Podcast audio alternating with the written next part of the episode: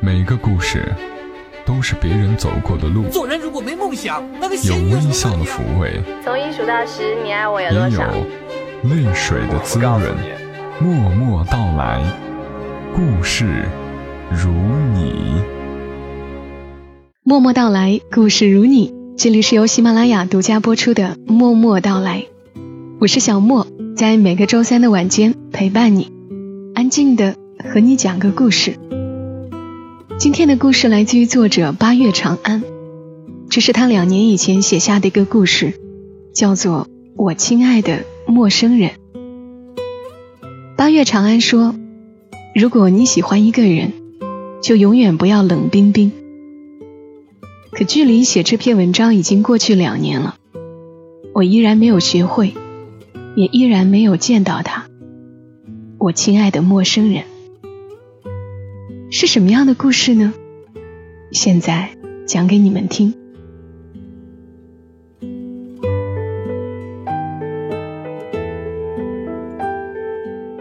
我有一个表姐，到目前为止，二十六年的人生里。我只见过她三次。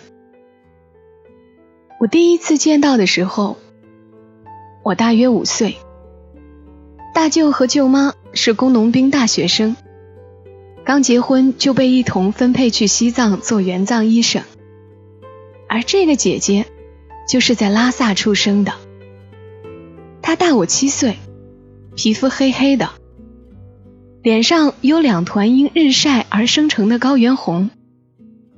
说起和爸爸妈妈回家乡探亲这件事，会将它称为回内地。可他一点儿都不土，土的是我。姐姐也和我一起住在我外婆家，我会好奇的溜进她房间去偷偷翻阅她的东西。五岁的我还没有坐过飞机，她的桌子上有一个餐盒，是从飞机上带下来的。我端详着保鲜膜里面的小蛋糕和榨菜，不知道为什么，同样的蛋糕和涪陵榨菜，一旦被放在那个白色的塑料盒子里，就变得特别的圣洁。我盯了一会儿飞机餐，嘴馋了，又知道不应该偷吃，所以就转开视线，在打开的行李箱表面。看到一个漂亮的硬壳笔记本，我识字比较早，他的日记写的也简洁明了，阅读随手翻到的那一页完全没有障碍。赵毅，我不像别的女生一样缠着你，是因为不想看到你不学好；我对你冷冰冰，是因为我喜欢你。这种情感对我的年纪来说实在太超标了。然而，越是令人费解的事情，就越会被我记住。我仔细的揣摩每一句话，却不明白为什么喜欢一个人就要对他冷言冷语。还有，什么是喜欢呢？还好，我终究会长大，会懂得。姐姐推门进来的时候，看到我拿着那个日记本，整个人都呆住了。几个小时前，我躲在大人背后对他说了一句：“姐姐好。”几个小时后，我拿着他的笔记本对他说的第二句话是：“赵毅是谁？”姐姐本来想要尖叫的，顾及还在客厅的舅舅，硬生生憋住了，走过来抢走笔记本，低下头严肃的盯着我的眼睛说：“不管你看到了什么，不可以告诉任何人。”这是我们的秘密，记住了吗？我懵懂的点头，他满意的捏捏我的脸，随手拿起桌上的飞机餐盒，说：“这个给你吃。”我眉开眼笑，去他的赵毅，我姐姐最好了。后来我一边吃着飞机餐，一边回忆在姐姐的行李箱中看到的东西，好像有那么多新奇的小玩意儿。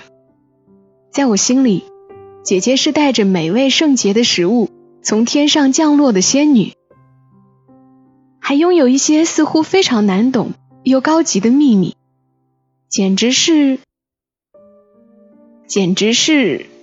我默默地品味着干巴巴的小蛋糕，一直没找到一个合适的词形容姐姐。就这样，激动地吃完最后一口时，我变成了这个陌生姐姐的脑残粉。不知道是不是担心我透露她的秘密，自打那天之后，姐姐对我出奇友好，时刻陪着我玩。她教会我，折从高空落下时会自动旋转的纸蜻蜓，听我絮叨自己那点不足挂齿的小烦恼，给我看她带回来的奇奇怪怪的书。她翻开书问：“你是什么血型？血液有不同种类。”你知道你是哪种吗？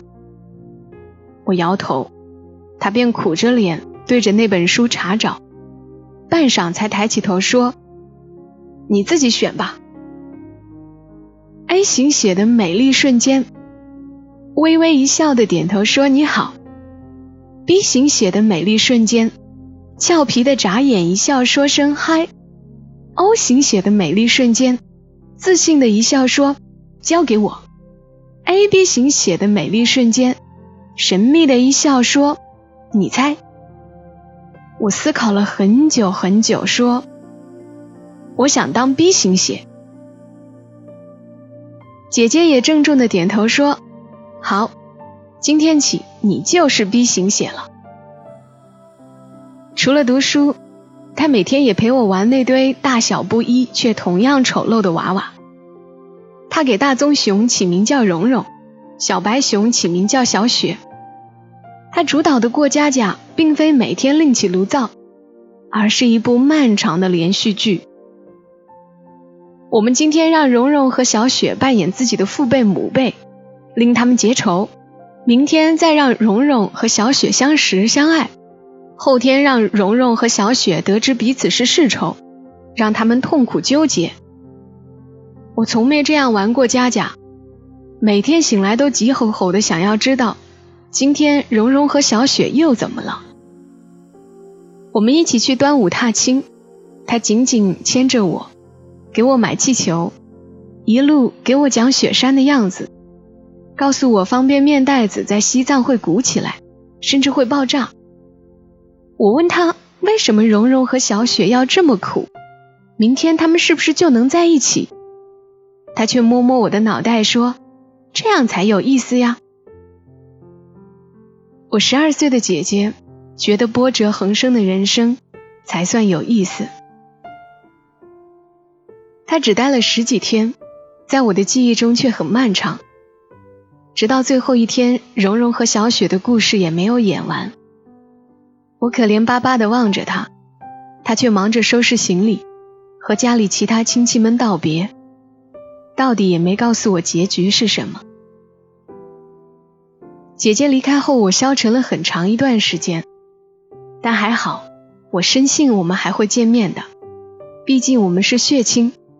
她亲口说我是她最喜欢的小妹妹，而且我知道了自己是 B 型血，双子座。姐姐当初拿着那本书对照着说，六月出生的人是双子，古灵精怪，特别聪明。伶牙俐齿的，于是我此后变本加厉的嘴贱，生怕活得不像双子座。上了小学以后，我是我们班级第一批知道星座的，第一批捧着脸忧伤的说：“谁让我是双子座的？”却也是最后一个知道，原来星座是按照阳历生日划分的。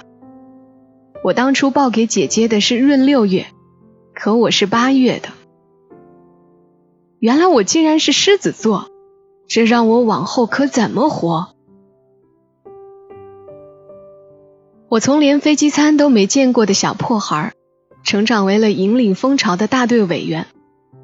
我有太多太多消息想要告诉姐姐，也有太多太多话想问她。然而再次见到她时，我已经初二了。八年过去，她上了大专。再次回来探亲，却满是波折。舅舅舅妈先行回到家乡，我们都在等待姐姐放寒假后直接飞回来过年。一天晚上，舅妈在北京的家人打来电话，说姐姐的确已经到达北京，准备转机。可是飞来的还有另一个人。舅舅和舅妈当场脸色就变了。这时我才知道，姐姐成了与传统相对抗的坏女孩，纹身、吸烟、逃课、打架，和古惑仔谈恋爱。他就读的大专在陕西，终于独自一人脱离了拉萨市委家属区的严密监控，整个人都自由了。这个将被带回来的男孩就是古惑仔，身无分文，玩乐队。不知道还有没有其他在长辈眼中惊世骇俗的缺陷？一夜电话密谈之后，姐姐最终还是孤身一人出现在了家门口，却一直冷着脸。那张冷冰冰的脸打退了我所有亲近的念头。明明有那么多话想要问，却都憋成了腼腆的笑。那些想要跟他分享的，我的新生活。以另一种方式被他知晓了。舅妈恨铁不成钢时，居然驴唇不对马嘴的拿我这个半大孩子来举例，说慧慧期末考了第一名，你看你，你像什么样子？姐姐扭头看了我一眼，笑了一下。我不知道这个笑容是代表轻蔑、鼓励，还是毫不在意。我局促不安，却谨记大人说话，小孩不能插嘴。只能用眼神告诉姐姐，我一样喜欢他，我没有他好，我永远是他的脑残粉。我想姐姐没有看懂吧，她根本就没有看我。那一次全家团聚，我终于明白我离这个姐姐有多远。她和其他几个与她年纪相仿的兄弟姐妹一起聊九幺幺的解散。聊接招合唱团最喜欢哪首歌，推荐他们去几个非常有趣的聊天室，讨论《大话西游》，说白晶晶和紫霞谁才更值得爱。所有关乎我能走进这个人的世界的想法，都是错觉。一切理解，不过是因为对方给了你理解的资格与机会。我万分难过，却只能在饭桌上乖乖扒饭。蓉蓉和小雪的一切疑问都那么难以启齿，本来就已经因为幼稚而被排斥了，我不想给自己雪上加霜。但至少星座话题还是经久不衰。我找到机会怯怯地跟他说：“姐姐，我发现我不是双子座的，我是狮子座。”姐姐的眼神从“你在说啥”渐渐转变成。那又怎样？彻底冻住了我的一脸僵笑。尴尬了几分钟之后，我忽然大脑短路一般伸出手，去摸了摸他的手腕，那上面有几道浅浅的伤痕。姐姐迅速拉低袖口盖住了，再次露出了我熟悉的笑容，也就是在我问出赵毅是谁之后的那种求我不要声张。讨好的笑容，疼吗？我问。他摇摇头说：“小孩子别瞎问。”我已经十三岁，是他第一次见到我时候的年纪。我已经懂得为什么越喜欢一个人，越要冷冰冰，也知道那一道道的伤口是什么。但我已经没法让他了解到我的成长了。成长这件事。不是用来向谁邀功的，我默默告诉自己，这个道理当时看似高端大气，现在想来也不过是赌气。何况姐姐压根儿没发现我的赌气。她毕业回到拉萨做公务员，听说结婚了，又听说离婚了。关于蓉蓉和小雪的故事，渐渐被我抛出脑后。我也有自己的人生要过，我也会对小孩子不耐烦，也迷上了上网，有了自己喜欢的歌手，有了喜欢的赵毅，有了秘密，许多许多秘密。第三次见面时，我大学一年级，他二十六岁，纹身已经全部洗掉。我终于踏入西藏，看了雪山，游了圣湖。他和舅妈一同陪伴我们这些亲戚，话不多却很周到，眉眼间没有了桀骜不驯的气息。我的爸爸妈妈都说姐姐她长大了，她的那个世界。也愈加走不进，而我赌气多年成了习惯，再见到大姐姐，已经不复当年的神奇。那次西藏之旅充满了美景、高原反应和车祸，姐姐的眉眼神态淡得像水墨背景。我终于在最后一次见到她时，不再小心观察她的喜好与表情，不再患得患失。不再表现自己，也不再好奇于他是否发现我长大了。距离上次见面又过去了六年，现在我二十六岁，是我最后一次见到姐姐时的年纪。听说他抑郁症，辞了职，在家休养。这似乎没什么奇怪的，他从小见多识广，古灵精怪。有太丰富的精神世界，太骄傲，太不驯服，怎么可能乖乖做一个安分的公务员？当我对满心不解的妈妈说出自己的看法时，妈妈很奇怪的问：“你跟你姐私下有联络吗？你怎么知道她在想什么？”我也不知道我想的对不对，也许都是我一厢情愿的猜测。然而，我还始终记得，在西藏游玩时，其他人都下车去照相，只剩下我和他一同坐在车里。沉默的空气很尴尬。